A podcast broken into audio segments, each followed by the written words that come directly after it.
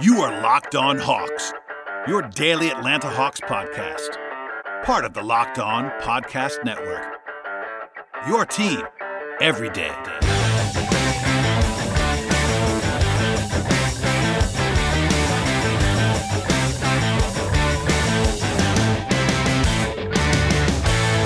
Hello, friends. Welcome to episode 589 of the Locked On Hawks podcast.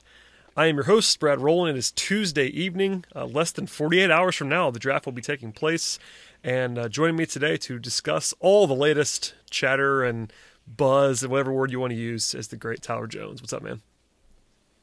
So, so we're here to discuss the uh, latest episode of Attack on Titan. Is that is that what you have me on for? Sure, whatever, whatever, you want to talk about, Tyler. We're, uh, it's always a, no, no, no, no, no, no, of course not, of course not. it's a uh, it's a pleasure to have you. In fact, you were on. I checked. I think it was like five weeks ago. We covered a lot of ground. And by the way, we'll, we'll I'll plug this now for the sake of.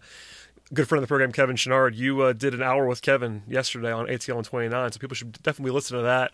Um, you and I go long often, and it may not happen today because um, you have shared lots of opinions, and I appreciate that. But you and I were talking uh, earlier, both in public on Twitter and in private, about all the latest, uh, you know, trade up scenario stuff, and I wanted to bring it on here, if that's all right with you. Let's uh, let's just rap about it a little bit.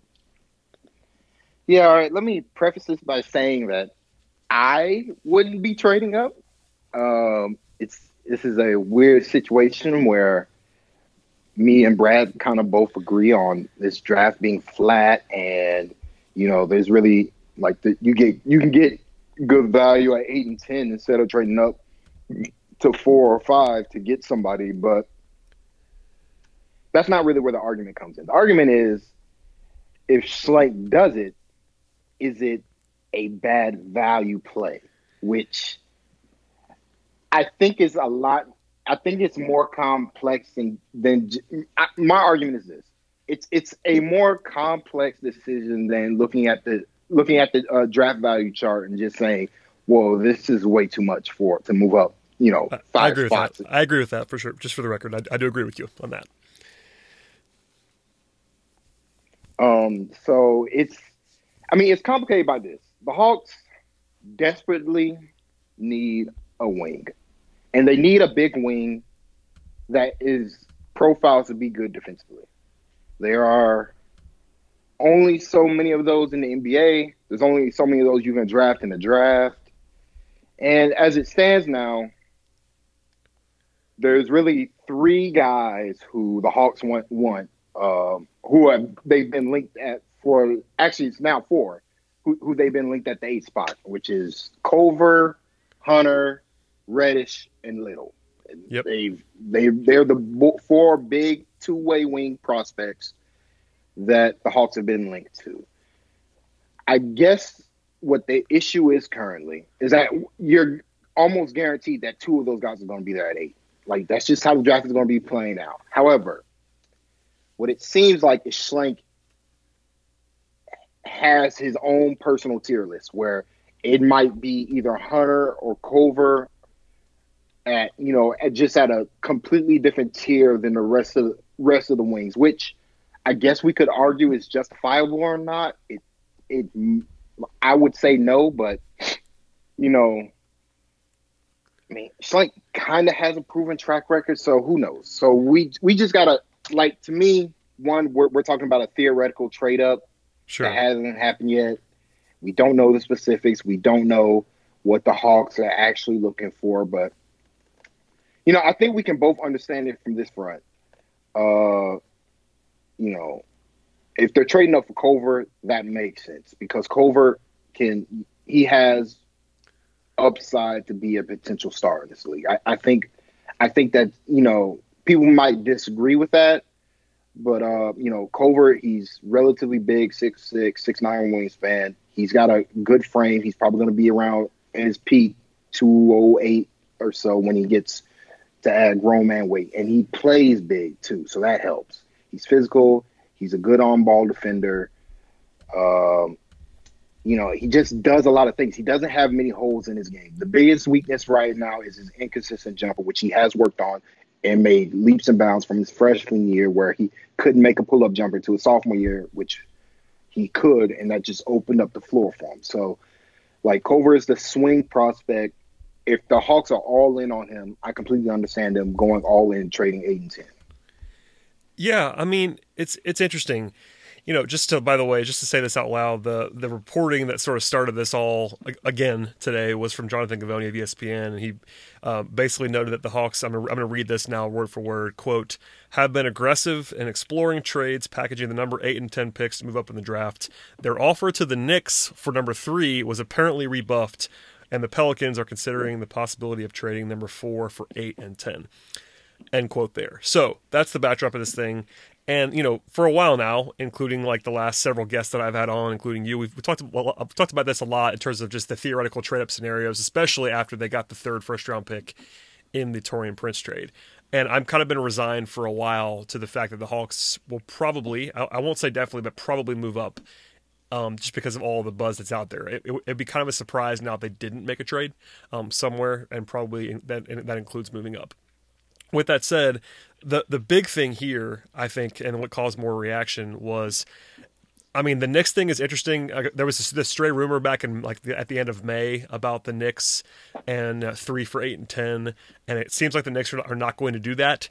Um, and that would have brought R.J. Barrett into the fold. And I guess technically, um, if you believe the uh, the stray stuff out there about Darius Garland number three, I guess Barrett could be in theory on the board at number four. That's probably uh, more of a pipe dream, though I, I would say. But regardless, the the theory of this whole thing is now um, that eight and ten for four is on the board. There's been plenty of speculation, including by me and others, about like eight and seventeen or whatever pack whatever package. But it seems like it's going to take eight and ten to get to four. And if that's where they want to go, that's where the value proposition kicks in. And you, are right. And I've said this before. I, I think eight and ten for four is an overpay.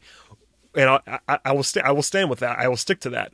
With that said, and this uh, this is one thing I think that you and I agree with on this is that you know, if the Hawks value one of these guys, um, and for me, and I, and I, think for you, Culver is that guy for both of us out of all these players. You can correct me if I'm wrong in a second, but if the Hawks view one of these guys as significantly better than the rest of them, if they have their guy, quote unquote, their guy in this class, and they go get him, I understand that. I really do. And, you know, for me, it would be Culver if I have to choose.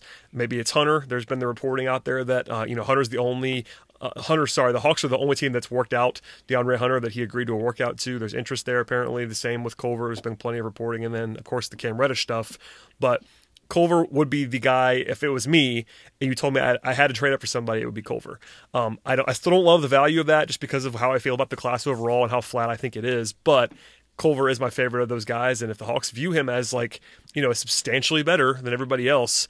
Um, with the extra picks they have, I totally understand the thinking. It's not a situation where I'm like recoiling at the thought of trading up for Jarrett Culver. Um, I understand it totally.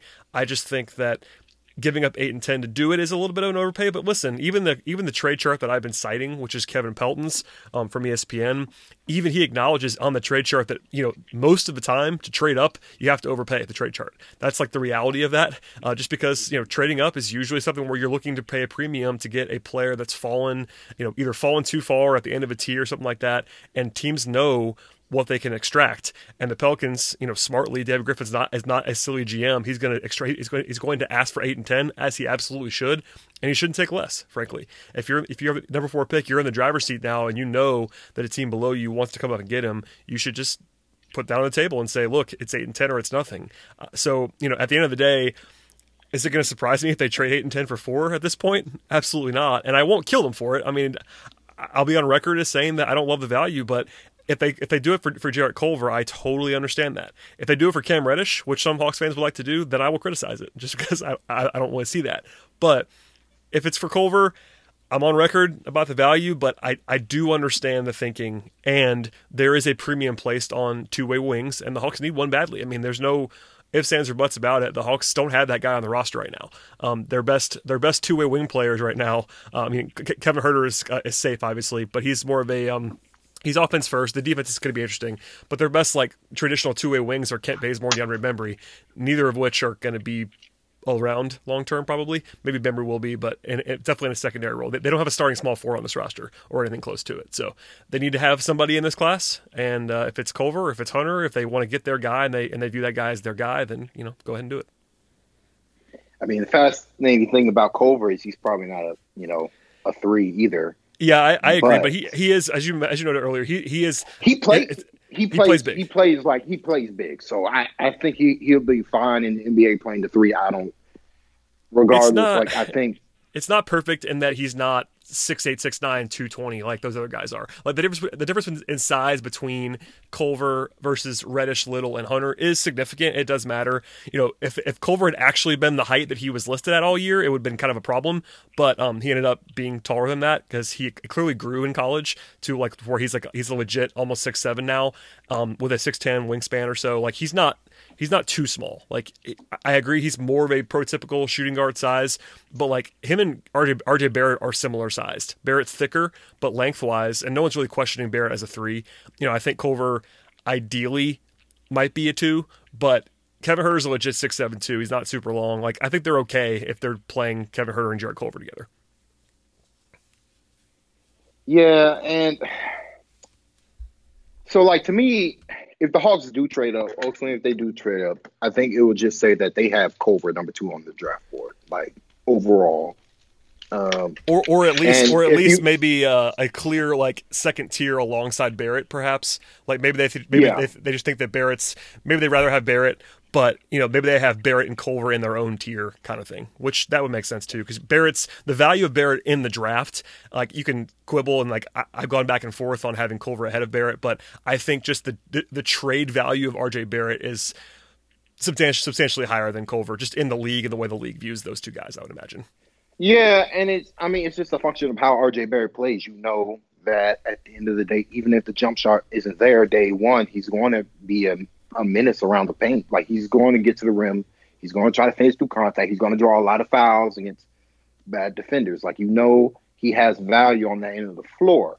The interesting thing about Culver is like if, if we keep it like if we can just be honest with ourselves, if Culver's jump shot never left him, um, like from where he was from the beginning of the season towards and then where he was at the end, he's probably being drafted number two overall in this draft. Like he was like before before like he had a he was shooting some crazy around 45% from three pointer but more importantly he was just knocking down every pull-up mid-range jumper yeah. that he took That's and true. that yeah and that really opened up his game and when that left him you know, he found ways to be effective, but he clearly wasn't the same basketball player. So Culver's value ultimately is tied to his jump shot. And you either believe it's going to go down at the next level or you don't. So, it, it, you know, it's a gamble to, to make that trade up for Culver. And it might not be Culver, it might be Hunter, which, you know, that would be interesting. They, they'd probably be wagering just on the fact that how huge he is and, and on the,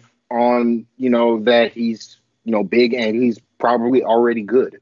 Uh, you know, so it's going to be fascinating to see what the Hawks do. I don't know, and it's difficult to like pre be angry that the Hawks are doing something or whatever. And here's here's another justification for why the Hawks it probably wouldn't be too bad if they they did trade up. Is that oh I, I feel like how this draft is going to go. The player they want at ten is probably going to be there at seventeen.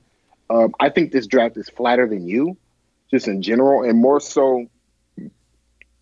So many teams don't need bigs, and the Hawks don't need a big either, but they can find value in one at 17 compared to 10, to which might, you know, getting that 17th pick kind of opened them up to do whatever they want. Because at the end of the day, they're going to have, like, I feel like by the end of the draft night on Thursday, the Hawks are going to have at least two first round draft picks. Like, they're going to draft two guys in the first round, you know, and and in this draft where there really isn't these big delineation of talent, like I, you know, the tiers, you know, it's Zion. Like to me, it's always been Zion and really just everybody else, and yeah. it's an eye of the beholder draft. And for the Hawks, if they have their eye set on one guy, I wouldn't have a problem with them not settling for, let's say, Cam Reddish, who while I like Cam Reddish, I can understand the hesitancy of drafting him and then plugging him right away to being your starting three. Like that, like if day one Cam Reddish is the best wing, you know, two you know, two way wing on the Hawks roster, that's not good. Like come come his, his rookie season. Yeah, Um, I mean, with, with how with how bad he was in college, you can't expect him to be good as a rookie. It's just not probably not going to happen. Yeah, even though he even though he has the tools to be good and even be great. Oh yeah, I agree. Day one, you kind of like day one. That's risky. Whereas whereas you know Culver or Hunter, you know you can expect some level of competency because they were both good in college. Like I I, I do think that that can't be understated. You know Hunter and Culver were good. They were the best basketball players on their respective title contending team. And you know that I feel like there should be some, you know, while, while their statistical models don't, you know, show out to be the best. Like at the end of the day, they were both the best basketball teams on one of the, you know, best basketball players on on, on two of the best teams in the country. So I don't know. It's, I mean, oh, who knows? Who knows what the Hawks are going to do, man? I, man, I, I feel like, like honestly, like I think I think I'm with you that the eight and ten they're probably going to trade up for eight and ten, but man, they Schlenk has Schlenk is known to swerve, man. He'll he'll do what do whatever he feels like is right for the Hawks. So I there's like really no point in just projecting ahead of what the Hawks are going to do or what they should do, because I mean that's that's the great thing about Schlenk. Honestly, it's like he doesn't care, and I feel like that is that is such a great uh you know great asset for your general manager that he just functionally does not care what the experts say what he should do on draft night. No, Uh, he doesn't. know, I mean- he does. That's I mean that's the truth. Like we saw it. Not not forget the Trae Young thing. Go back to drafting John Collins at 19. I need people to remember Collins was sliding because teams didn't thought he was a center. He was 6'8, you know, without shoes, 6'8. He was like 215, 220. And, you know, outside of, you know, rim running, you know, teams saw his defense were like, oh no, we can't have that. Like that's not it's not a good basketball player. Like he you know, it's the modern NBA says players play this certain way. John Collins doesn't fit this mold. It doesn't matter how talented he is. His skill set doesn't match how where the NBA is going. And Schlenk went like 19. Uh, I don't care. Oh, He's he was thrilled. I mean, having been there that night and standing in front of him after the game, I mean, he was genuinely thrilled that Collins fell to them. Like he he they, they were trying to trade up for John Collins at one point.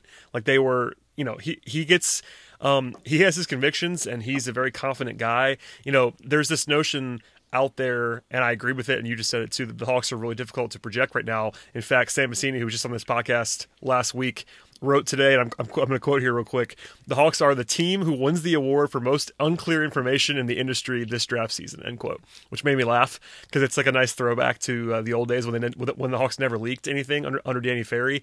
Um, Schlenk and now this- they just leak everything. I was about to say they that. Leak everything. Like I was about to say what- that exact same thing. Like, they leak like is crazy. true and not true at the same time. So it's like get just try to figure out what we're trying to do. It's it's. I was about to say the same thing. It's like you know, Travis Schlenk and- this front office is not shy about sharing information, but they also share everything. So it's really difficult. Like right now, as you said it earlier, they've been publicly linked to four different guys, and that doesn't even include R.J. Barrett, who they might actually want. I mean, it wouldn't blow me away. I mean, the Knicks are not going to apparently do that three for eight and ten trade, but that, that could have been for R.J. Barrett too. Like they could be linked to four or five different guys within one tier essentially and that's um you know that's kind of playing the game in, a, in an interesting way and it, it's throwing everybody off which is good if, you're a hawks fan it, it it plays into your advantage if the team is a wild card in the draft, and they absolutely are. The Hawks, you know, the Pelicans kind of hold the draft now at number four, and just ha- kind of have the keys to it because that's the that's the first pick where it's like real uncertainty. But other than that, the Hawks and maybe the Celtics are these teams that have all this capital and they're willing to throw it around. You know, Boston's in this weird spot now with Al Horford's apparently going to leave, which is interesting. Um, and maybe that. And we'll, ah, oh, Al Horford. Ah, man, you- I gotta give credit credit to Al Horford, man. He, ah, man, he is very good at the breakup, isn't he? Like he just, Just leaves out. at the right time. he's just, he's just out. Yeah, I mean, uh, He I was. tea leaves like, uh, nope, nope. I'm not. I'm not with this. Go Well, on. listen, if they're not going to pay him, uh, if they're not going to pay him, uh, go get your money, Al. Like Al's going to get money from somebody. Um, he's he fits everywhere, and he's if still he, very good at basketball. he wants, and, he's going to get near max. Like he's just going to. Like we saw in the playoffs, teams need teams in general. Like here's a. It's not even two way bigs. Two teams just need basketball players who are good on offense and defense. Yep. Period. At any position, like because they there's just not that many of them. I mean, you're, you're, you're, you're, on my you're on my like, podcast where I'm I'm well known for talking about how the Hawks need defensive players, and this is part of that part of that thing. Like every single team that look at the Raptors, man. Like the Raptors won, just won the title because they basically had no weaknesses. Like they had nobody that they could get exposed on defense with. Like there were guys who were better than others, but every single guy in their eight man rotation could play defense, and that is not a coincidence. They needed they needed that to actually they work. Could, they, they could worked. play defense and they could make an open three pointer. Exactly you know, really, like, really, they were they were kind of what the Hawks were trying to do with the 60 win team, except they had Kawhi Leonard as their superstar, say, and they had Kawhi like Leonard. exactly. So it's yeah. I mean, no, that's, that's the like Masai Ujiri built the ideal team. You know that that's that's that's the ideal. That's what every no, basketball yeah. team is trying to build today. In, by the, the by the end of the so. season and all the trades they made and getting Gasol and all the stuff that I mean, even you know Norm Powell coming out of the woodwork to be okay again, and yeah, I mean they they had they had it locked in to where obviously they got some good fortune along the way, but like they constructed a roster that makes perfect sense. And when we talk about stuff at the highest levels of the league, um, avoiding weaknesses is a really important thing too. That can't be overstated. Like there's guys, even obviously the Warriors had all those injury issues and et cetera, et cetera. But at the, you know, by the time they were playing at the highest level, they had guys on the floor that can only play one way, and that is, uh, it's tough to do that. So, and um, if we um, can, if we can circle back to the Hawks real quick, yeah, let's do it. That's why it's so important that whoever the Hawks draft here, whichever big wing they get, is a defensive stalwart. Like, and I think that's the ultimately the issue that that Travis Schlenk is going by because he knows he has this big weakness in Trae Young on the defensive end at the moment.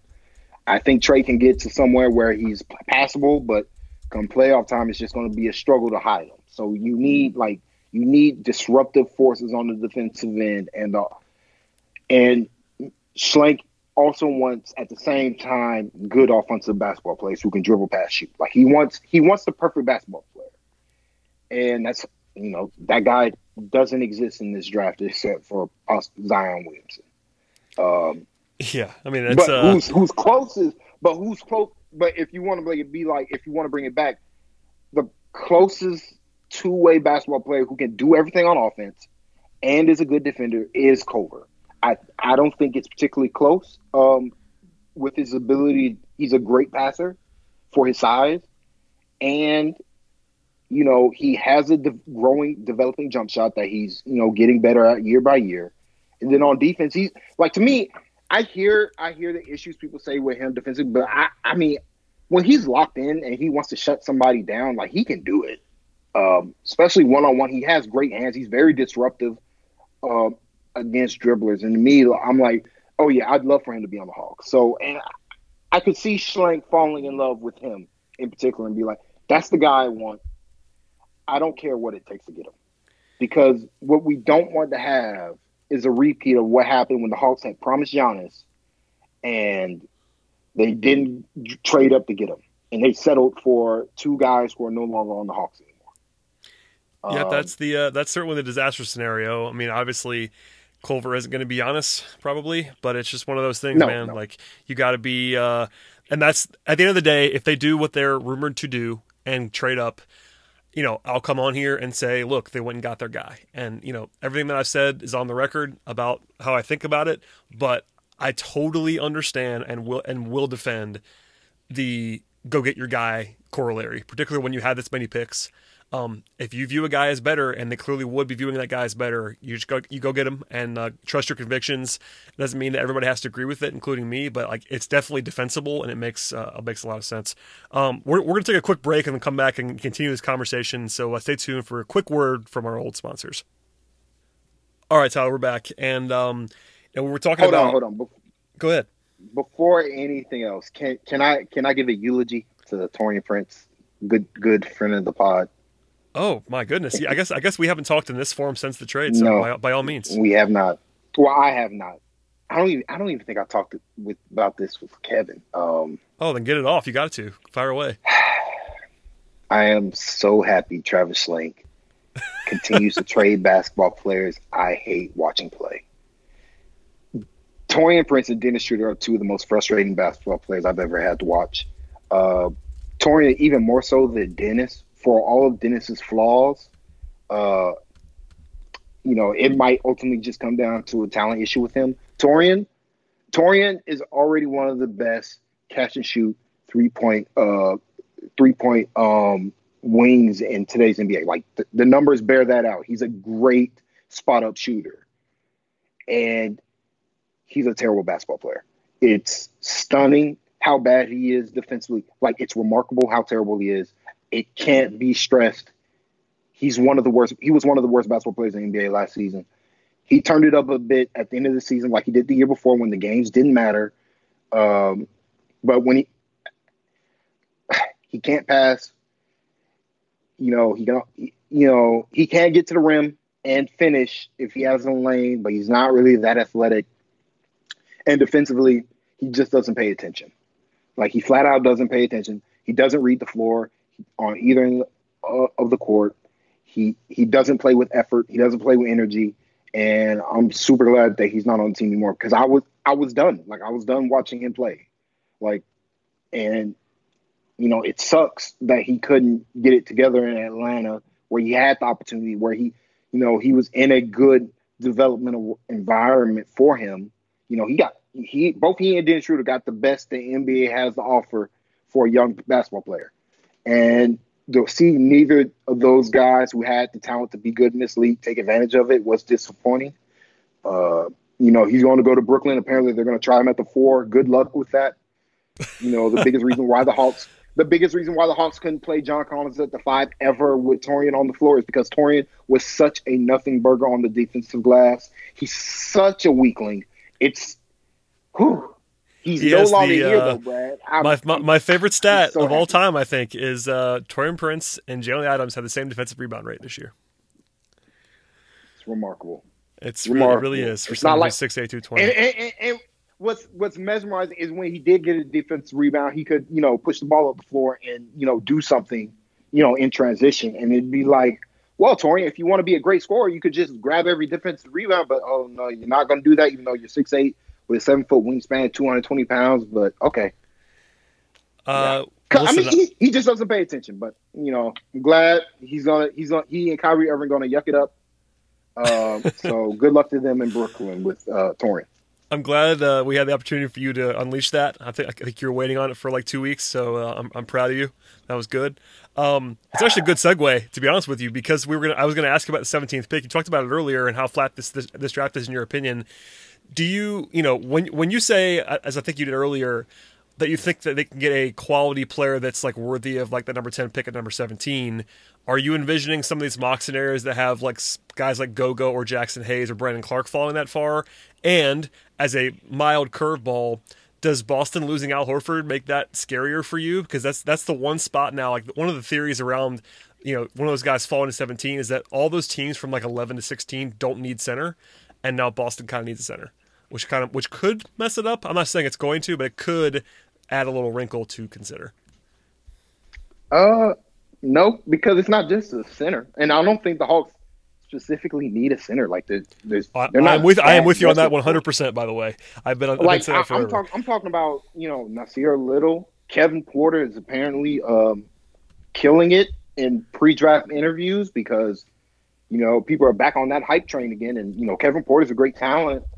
Uh, you know, Nassir Little might slip. Keldon Johnson, you know, he You and wouldn't I- have been you- you and I both like I mean, Keldon I Johnson. draft him at ten. He wouldn't be 17. there at ten, but I continue to look at him and be like, so wait, what exactly is he bad at again? Why why are we so down on somebody who has a functional jump shot already? Like he is I, I he is the like prototypical do everything pretty well and nothing great guy and but the problem is or I guess the good thing is in this case is that that guy on the wing in the NBA is actually super valuable. like he doesn't he know- doesn't really inspire anybody that much, but he also doesn't kill you and every team in the league needs that guy. So And what I, what I heard, you know, I was listening to a variety of you know pre-draft podcasts. Uh, I believe it was from uh, the rights to Ricky Sanchez. They do uh, they do their own draft boards. They have a multitude of scouts and you know guys like Kevin O'Connor come on to talk about the draft just in general. And they had a guy who based more, and I'm forgetting his name. Apologies, but. Um, they they had a guy who basically um, compared Keldon Johnson to possibly being Justin Anderson, and to me, I'm like, hold up, are you telling me the Hawks could draft Justin Anderson with a proven jump shot? Because to me, his jumper is proven. Like that, that thing spot up wise is cash money. You know, it's not great, but it's good enough. It's solid. And yeah. and like I sign me up.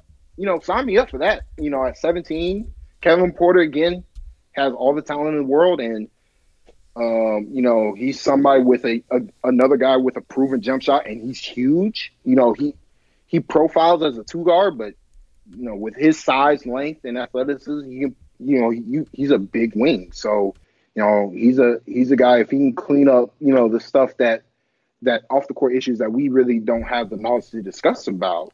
You know, he's a, he's a quality talent at 17, and you know, I've talked enough about Nassir Little. Nobody knows where how his draft day is going to go. He he's somebody who can potentially slide just based on you know his lack of production at North Carolina. Even though you know we both agree he wasn't really that bad at Chapel Hill, he just didn't fit the team. Like like to me, again, I will say it again for like the umpteenth time. Nassir Little didn't get on the floor because he couldn't shoot. Like he, his jumper wasn't reliable, and you know the Tar Heels already had two All Americans at his position who were great shooters. Uh, Cam Johnson is the best shooter in the draft. Like he wasn't going to take the ball from Cam Johnson. Nassir Little is somebody he, you know, he's a young guy coming onto a, a veteran basketball team, and you know his skill set wasn't really needed. Like they they just didn't need what he had to offer, and so like I, I feel that you know if you get him in the NBA level, I think his jumper can get there yada yada yada. If The Hawks can get to him at 17. That's you know fantastic. And then of course we can talk about the three bigs: Jaxson Hayes, Goga, and you know even Brandon Clarke. Like I still feel like even with Boston's recent tumultuous off season, uh, hate hate to see it. Hate to see it. Yeah, but, all, uh, I, I, really enjoyed Hawks fans because uh, they're you know I think newer Hawks fans don't have the same uh, vitriol for the for Boston, but if you've been a Hawks fan for a long time, you probably hate the Celtics. And uh, most of my Twitter uh, replies were uh, pretty fun after the Al Horford and Kyrie Irving news broke this evening. Oh man, it's just. I mean, and bring it to Boston for a second. You know, Boston not maximizing those picks. Brad, how many drafts did they have where they just drafted nothing bird prospects? because they couldn't trade them away. Like, uh, yeah. what's the, what's uh big? What's the big fella? Um, they they drafted a multitude of very large, very thick basketball players who had no chance in the NBA in the first here, round. Here are some here are some draft picks in the recent past for Boston. I, I know we're in a rabbit hole, but I'm enjoying this anyway. Um, R.J. Hunter was a first round pick for the Celtics. Uh, Guerschon Yabusele, Ante Zizic uh, was a first round pick. Um, and and then of course Robert Williams this last year, who might still be okay. Um, other than that, it was, it was a bunch of second rounders, none of which really worked out that well. Other than I, I still kind of like Semi Ojeleye, but not in like in a great way. They, the one draft, I think it was 2016, they had a million second rounders, and none of them worked out. Um, you know, Ben Bentil, Demetrius Jackson, um, just a lots of lots of basketball players that are a lot of a lot of basketball players who they didn't have time to. They oh James Young. The, James, uh, there's some dude from Syracuse. I'm forgetting his name. Oh, Fab Melo back in 2012. Yeah, yeah Fab Melo, immediate flame out. You knew it the day they drafted him, and you know that's that's why you you know you trade up even if it's not good value. It's like okay, but you know we only have so. Not only do we only have so many spots, we only have so many minutes to give way to young basketball players. The Hawks. The issue with the Hawks is that they're not talent deprived at this moment, in at least in top end talent. They have a lot of dudes already who are kind of you know either good or need minutes, or they're still trying to develop. In Bembry's case, and so there's only so many minutes to go around. Do you really want to throw picks away where you're just going to draft the guy, you know, at you know at ten? Like you're just going to draft you're going to draft and you know another wing who might not play there or draft some, you know, draft a big who might at 35 who may never see the floor, may never see a chance in Atlanta when you had the opportunity to trade up to get somebody you actually wanted. So, you know, it's there, there's a value chart and then there's the law of diminishing returns, and the Hawks are kind of caught in between those two right now. But like to me, I to me, I don't I don't care what Schlenk does. He can draft six rookies. Like I don't buy this notion that he can't bring six rookies in the camp. Well, if know, he had if he hadn't said it so definitively, it would be uh, I would be with you. Like I, I'm, you know, last year I was famously talking about I, I, didn't understand why they wouldn't just bring in four rookies. It didn't make any sense to me, and they didn't want to, and I, I couldn't figure out why. Um, this I mean six is a lot obviously but you know even when they had five he was like no we're not going to bring five in. So that was the signal like don't worry about it. We're going to we're to do something. But I'm kind of with you in general. Like I would just take all the swings. But the second rounders I mean they're going to trade at least they're going to try to trade up. Schlenk said that candidly. Like I was pretty surprised about how candid he was but that was that was on Friday to the media. And he even said like our goal with those picks is to, is to trade up basically. And I was like okay that's that's fine and, and useful. Um, you know, at the end I of the mean, day, you know, you come away with three, four guys in this class that you like versus six that you, you know, g- give me three, give me three guys that I like.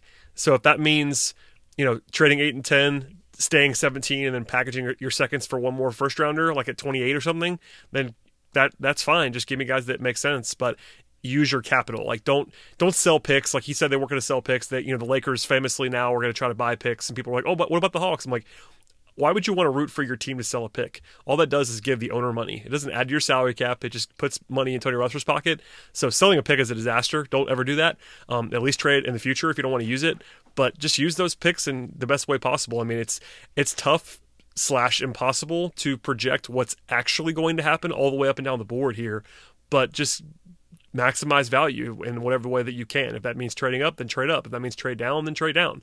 Um, you know, if you get to 17 and all of your guys are gone and you get an offer from Boston for like 20 and 22 or something like that, you just take it. I mean, it's not I'm just making stuff up now, but it's not a situation where you have to stay at 17 even. You can move up from 17. If they if they find somebody that's falling to 14, 15, if they want Goga Bitadze and he's still on the board at 15 and they can offer 17 and 35 for 15, sure. Like go get your guy. It's it's fine. Yeah. I mean, that's the thing. Like Schlenk did Schlenk did all his Schlenk did all the work ahead of time so that on draft night he can do whatever he wanted to get the guys he wanted. You know, value chart be damned. And again, this draft is flat, and that it's flat at the top, but it's also flat at the bottom. Like, you know, Chuma Chuma Okeke, because he got hurt, might be somebody in the second round, and that's somebody I would love for the Hawks to get. Uh, you know, he, he's probably my favorite 35 a, target is uh, Chuma. Jontay Porter. Jontay Porter is a lottery talent, you know, but you know he's an injury risk. But at the same time, like you know, in the second round, sign me up. Nick Claxton. The Hawks can absolutely trade their three second round draft picks to trade up to get Nick Claxton somewhere in the first round. And that guy, super talented. He has no offensive skill, even though you know people think he can dribble. Like I, yeah, it's because they asked him to. Level. You know, Tom, that was a weird. That's a really weird evaluation as someone who had to watch him a lot. Um, Tom Crean like had him trying to create and he he couldn't do it but but because he was asked to he has a lot more tape of him doing that than most big men have. So it's like okay is it better to have tape of yourself doing something if you're not great at it or is it better to never do it? Like most of the bigs in this class just don't ever do that. Like Daniel, like for instance, like comparing him to like Daniel Gafford, who's like a pure roll man, traditional five, occasional post up maybe, but like he's not ever doing the stuff that Claxton was asked to do. And it just it's really interesting evaluation. Like Claxton's values with defense really, but I mean, oh yeah. To your point about trading up, like the only problem with this is that because Schlenk said it and because it's been a popular notion forever to, to just trade all three picks up for for a first rounder a lot of people assume that that's just an easy easy thing to do, and you have to find someone to take that trade down. Like you need to find a team that wants to trade down and take three, at least two, maybe three second round picks. And those picks are not always ones that teams love to have. Like there, there are there are teams like Cleveland that could use all like could use the multiple swings. Like if the Cavs who are at twenty six wanted to go down and take a bunch of swings because their roster is just such a disaster right now, that makes sense. But like a good team, most of the ta- most of the time, the teams in picking in the late twenties are good, and they don't want three second round picks. Like Milwaukee doesn't want three second round picks. They don't want that. Um, or, San, or San Antonio or whoever else those teams are. They, they don't want to take multiple swings. They want to they want to get one guy. So you, you, need to kind of have to thread the needle a little bit on trading up, and that's why Schlenk was like, "We want to do this. We don't know if we can." Agree. Agreed. Um, all right, we could we could probably wrap it up. It's just um, I got oh last thing. You know, we've said a lot of things. Um, I was going to ask you like what a what a reasonable perfect draft looks like for you. Like you know, clearly it's well, Zion is not on the board here. Um, but like Well, you know, for that's instance, the it- perfect draft, Brad. I don't. Oh, I don't- know. I don't have anything else to add. If they- nah, but go ahead. Go ahead. if they if they trade up, um, I guess give me the if they trade up or if they don't trade up scenario, and you know what what does a reasonable like A plus draft look like for you as we talk about this on Friday? Um, so reasonable probably end up with Culver. Like ultimately, the perfect draft, they end up with um two of Culver and you know two of Culver and then another of the big wings that we had discussed er- earlier, little Cam Reddish or you know DeAndre Hunter if they can somehow pull that off. Uh, or you know damn, this is harder than I thought just on the spot. So, It's really hard. all right, so they get, yeah, they get Culver. Then at 17, um, they get one of the three bigs I talked about or Little. Um, and then really from there, it's just, you know, whoever they, whoever they like, you know, Kiki or Nick Claxton or a Jontay Porter or, I mean, there's just a bunch of, there's a bunch of solid guys in this draft. And, uh, you know, Kevin Porter, I'll add him, Keldon Johnson. If they if they can just get one of those names that I've listed, like if they can get like three of the guys, three out of all the people that we've been talking about, it's a great draft to me. Like at the end of if at the end of the day they get three out of those guys, uh, I guess that's the best way I can put it. It's so hard to it's really hard to do because you just don't know. I- I mean, this goes back to the original point. We really don't know what Schlenk wants to do you know, um, he gave us the report that the Hawks are aggressively looking to trade up from eight to ten. I remember uh, what Giovanni was all over. The Hawks were all in on Jaren Jackson Jr. until you know that like Jaren Jackson Jr. hype was all over the place for the Hawks all last you know last draft season until apparently it's swiftly turned to Trae Young. Yeah, Um, and and so I, I do think that at the end of the day, I think the Hawks draft board last year legitimately might have been Doncic, Young, Jackson in that order. Um, but clearly they liked Young more than Jackson. Um, so that's yeah, that's one of those things where this year, we, to bring, bring it full circle, there's a lot of stuff out there, and some of it is true, almost certainly, and a lot of it could be true, but there still has to be preferences somewhere along the way. So like they can like, it's very possible Travis Schlenk likes all of these guys. He might like Culver, Hunter, Reddish, um, you know, Barrett, whoever else, but there's a there's there's still a draft board at the end of the day that they're going to be going on. We don't, we don't that's the part that we don't know. So if you know all the fans are like we well, we don't know what he's going to do, but we trust Travis. Okay, that's fine. I, I totally understand that. But the part we don't know is the draft board. We might know who, who he likes. I've heard so many times that he likes Reddish and Culver that I'm I'm pretty confident that they like that they like Reddish and Culver. But how much? Uh, that's the part that I don't know, and I'm not going to know until we see what they do on Thursday. That's the, that's the only way to find out. Because even if, if if for some reason they, they can't pull off a trade, they're not going to come in Thursday night. Travis Schlenk's not going to address the media and say, "Well, we really what, what we really want to do was was trade up for Jarrett Culver, but we couldn't do it." They're not going to say that. If that if they if they stay at eight and draft Cam Reddish, they're going to talk about how thrilled they were to get Cam Reddish at eight. That's that's the way this works. but um, yeah, I mean, to your point, I- think we're pretty closely aligned on like what a, what a good draft's going to look like. I am certainly resigned to the fact that they're probably going to trade up.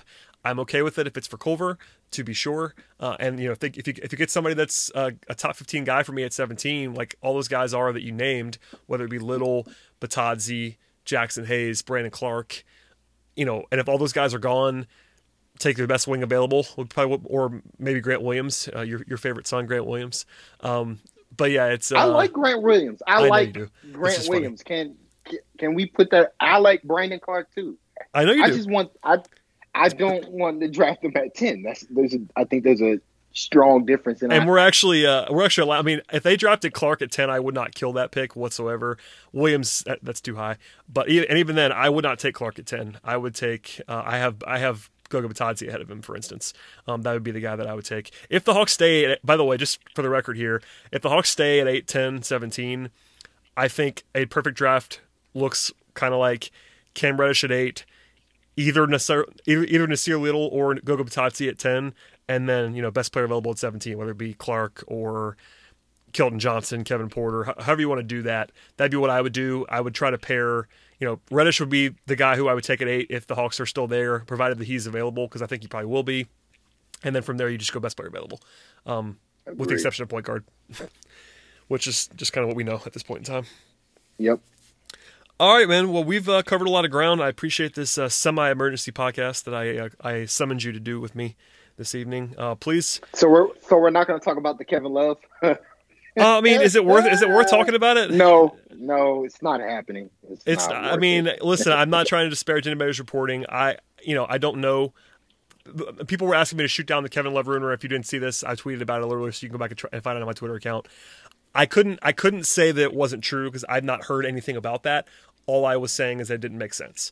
I can't tell anyone that the reporting is wrong because I just I don't know that to be true. Um, I would just say that Kevin Love makes a lot of money for a long time. and that uh, that's a that's a roadblock if you're talking about trading for Kevin Love. Like maybe there's a price where you do it, but uh, that's not that's not a good contract, especially when you factor in where the Hawks are in their timeline, the fit, all that stuff. He's good at basketball still, if, but yeah. yeah, if the Hawks were to do it, like they're not giving up two first round draft picks. Oh no, uh, that's not move happening. up. Yeah, that that's the thing. So like if that if that were on the table, like the Hawks might give up 17, which you know, even then might be, you know, might be interesting. But uh, yeah, yeah, nothing, nothing really else to discuss on that one. No, I just wanted to. I'm glad you. I'm glad you reminded me because I kind of forgot to even bring it up as a as something to, I guess, fly by. So we, we discussed it briefly on the podcast. I can say that I talked about it and addressed it. And listen, if they trade for Kevin Love on Thursday, we'll talk more about that uh, when it happens. But um, all right, man. Well, thank you, Tyler. Please plug yourself and your other more uh, frequent podcast that you do with Kevin and uh, anything else that you want to, man? Yeah, I moved. You know, I finally got Wi-Fi up here in Memphis, Tennessee, so um, I can do podcasts again. Uh, so if you guys wondering where I've been for the last couple weeks, I, I, was, you know, in more or less in transit. And so you can follow me at Jonesy2x4, where I, you know, spend a couple, couple 400 so words talking about Attack on Titan. Uh, it's it's still a good show, but it, it does have its issues. If you want to know more about them, you know, you can follow me at Jonesy2x4 on Twitter. Um, and then you can listen to me, you know, talk about the draft with Kevin, uh, Kevin Chouinard, KL Chouinard on Twitter at ATL and 29, a Peachtree Hoops podcast. Uh, so you can follow me there as well. And Yep, that's that's about it for me. Now it's you know it's I'm still hungry. I need to start eating again because it's been a long day. ATL and 29 is worth a listen. I listened to uh, the last pod with uh, you guys uh, earlier this morning. So you're pulling double duty, and I appreciate it. Thank you for the time, my friend. And uh, I'm sure we'll be talking at some point. By the way, I got a, I got a message. This we'll end with this. I got a uh, message that thought that you, you and I didn't like each other, which I thought was hilarious. Oh man, we super hate each other, guys. I guess it's because we argue so much. how many podcasts? How many podcasts have we done? Well, right. Yeah, that, that, was that was my first response. I was like, well, yeah. Was my, my, first response was, well, he's been on my podcast like ten times. Um, but uh, no, how I think long do been, we talk? This is our shortest podcast. And it's like forty-five minutes. Yeah, I mean, exactly. And, like, and also, on. it's. I, I'm sure it's because you and I argue a lot on Twitter, but that's because, you know, you're one of the few people that I can argue with on a high level. That's that's I really enjoy it. Actually, we don't always agree, but it's always uh, it's always in fun. So if, if anyone thinks that Tom and I are actually like have some malice, we, we do not. We enjoy each other. So there you go. Of course not. All right, man. Thank you so much. As for everybody else, please subscribe to this podcast. I uh, I think I'm gonna do another podcast tomorrow night. I'm not sure what it's gonna be. It might just be me giving my final thoughts.